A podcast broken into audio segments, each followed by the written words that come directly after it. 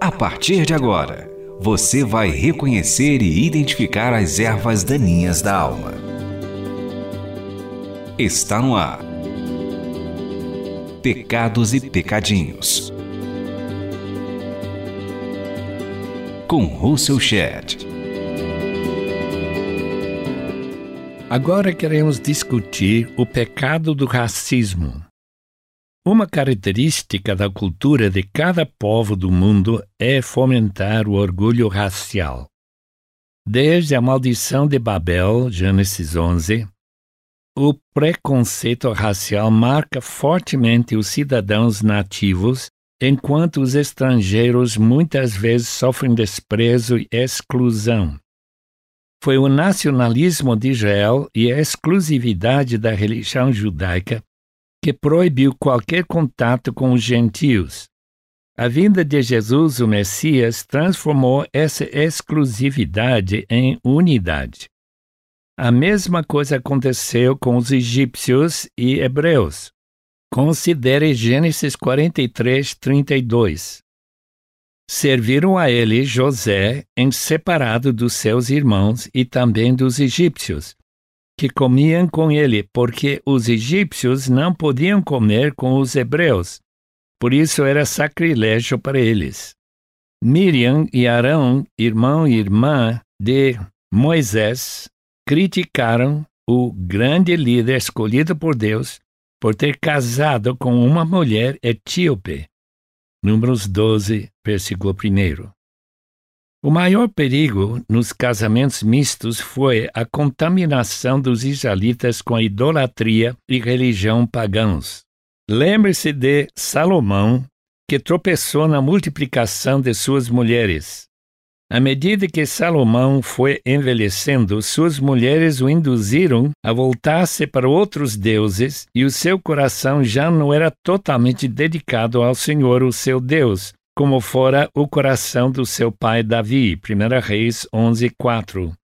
Incrível foi a idolatria do homem que foi usada para construir o templo e orar com amor e dedicação a Deus que encontramos em 1 Reis 8. Construiu um altar para Camos, o repugnante deus de Moabe, e para Moloque, o deus repugnante dos Amonitas, assim diz 1 Reis 11, 7.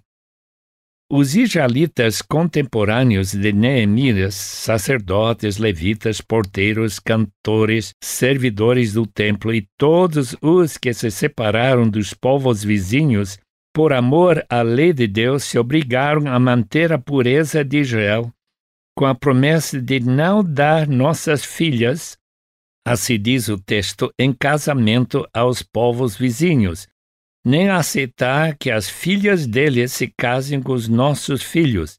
Neemias 10, 30. Não existe dúvida que essa separação do povo de Deus foi para manter a pureza da doutrina e prática, tal como hoje crentes são proibidas pela palavra de Deus de casar com não cristãos. Esse é o programa Pecados e Pecadinhos para limpar a terra do coração. A apartheid existia há quatro mil anos e continua até hoje. Uma instituição que tem manchado a história de vários países com escravatura e preconceito. Até 1994, a separação entre brancos e negros na África do Sul foi o sistema imposto pelo governo colonial. Eu me lembro bem da separação exigida por lei no sul dos Estados Unidos, nos anos antes da resistência pacífica promovida por líderes como Martin Luther King, o que mais assustava os sulistas foi a mistura das raças na região mais evangélica do país, chamado The Bible Belt, isto é, cinturão da Bíblia. Ainda que a resistência forte contra a escravatura surgiu no norte da América, houve grandes homens de Deus que possuíam escravos. George Whitfield, reconhecido como um dos mais poderosos evangelistas de todos os tempos, tinha alguns escravos que trabalharam no orfanato que levantou e mantinha na colônia de Georgia. Custou anos e esforços extraordinários de Wilberforce para conseguir que o parlamento britânico proibisse o transporte de escravos negros em navios ingleses no início do século XIX. Um centurião do exército da ocupação romana de Israel procurou Jesus para curar seu servo paralítico. Jesus aceitou o convite de bom grado, Mateus 8, 5 a 9. Quando o centurião declarou que não merecia receber Jesus debaixo do seu teto, ele pensava na exclusividade que separava os judeus dos gentios.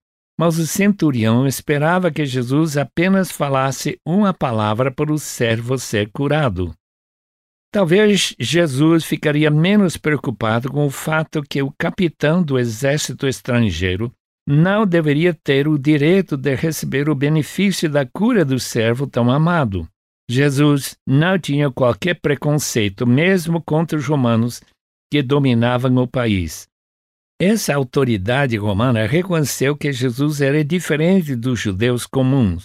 Creu que Jesus tinha uma autoridade no mundo espiritual semelhante à autoridade que ele tinha sobre os soldados do seu batalhão.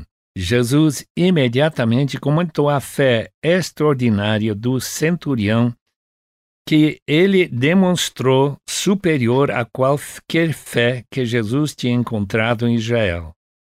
Ele acrescentou: Eu lhes digo que muitos virão do Oriente e do Ocidente e se sentarão à mesa com Abraão, Isaque e Jacó no reino dos céus. Mateus 8, 11. Assim o Mestre ensinou que os gentios teriam acesso pleno aos benefícios e vantagens de Israel. A salvação será a recompensa de todos, gentios e israelitas, que aceitem Jesus como Senhor e Salvador de suas almas. Identifique aqui os seus pecados e pecadinhos.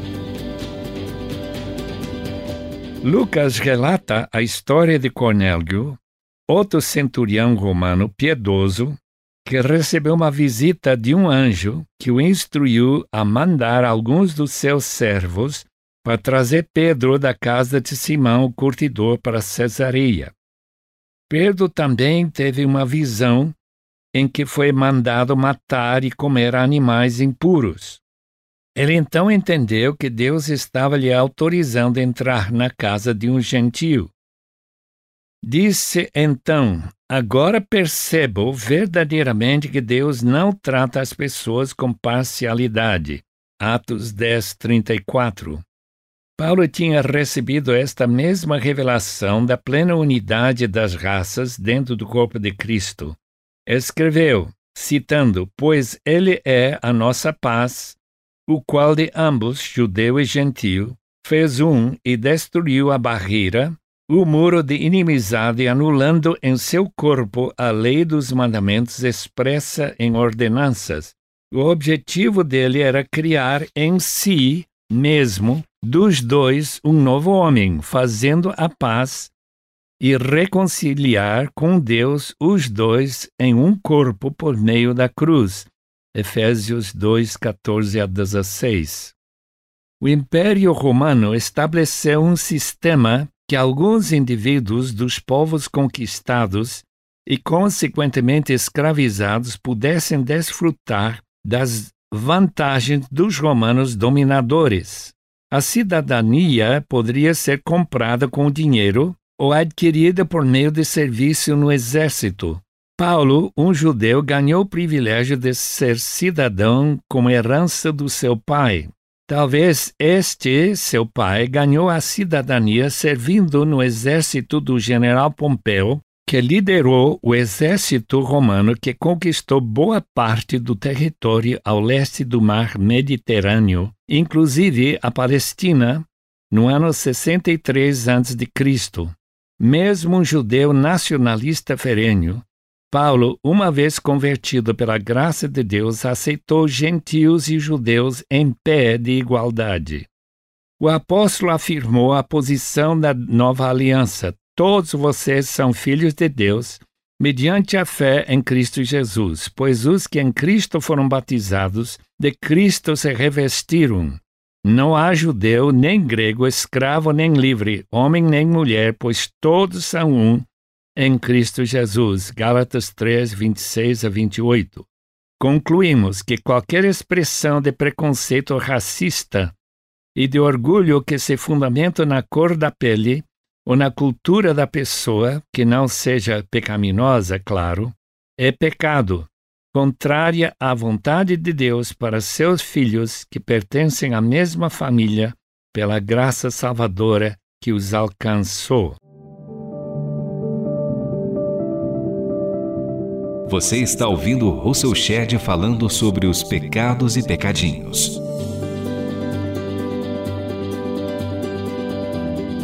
Todo sentimento e trato de uma pessoa com desprezo por causa de sua raça, cor, riqueza ou posição na sociedade é errado. Surge de uma atitude pecaminosa que tem raízes no orgulho que atribui parcialidade a Deus. Pela fé, resistamos à constante tentação de depreciar o pecado como esse que possivelmente achamos que não seja o nosso. Examine seu coração para verificar se não há qualquer centelha de sentimento de superioridade por causa de cultura ou raça. As tensões que afligem o Médio Oriente prejudicam extraordinariamente as vidas individuais das distintas raças, religiões e povos que vivem na região.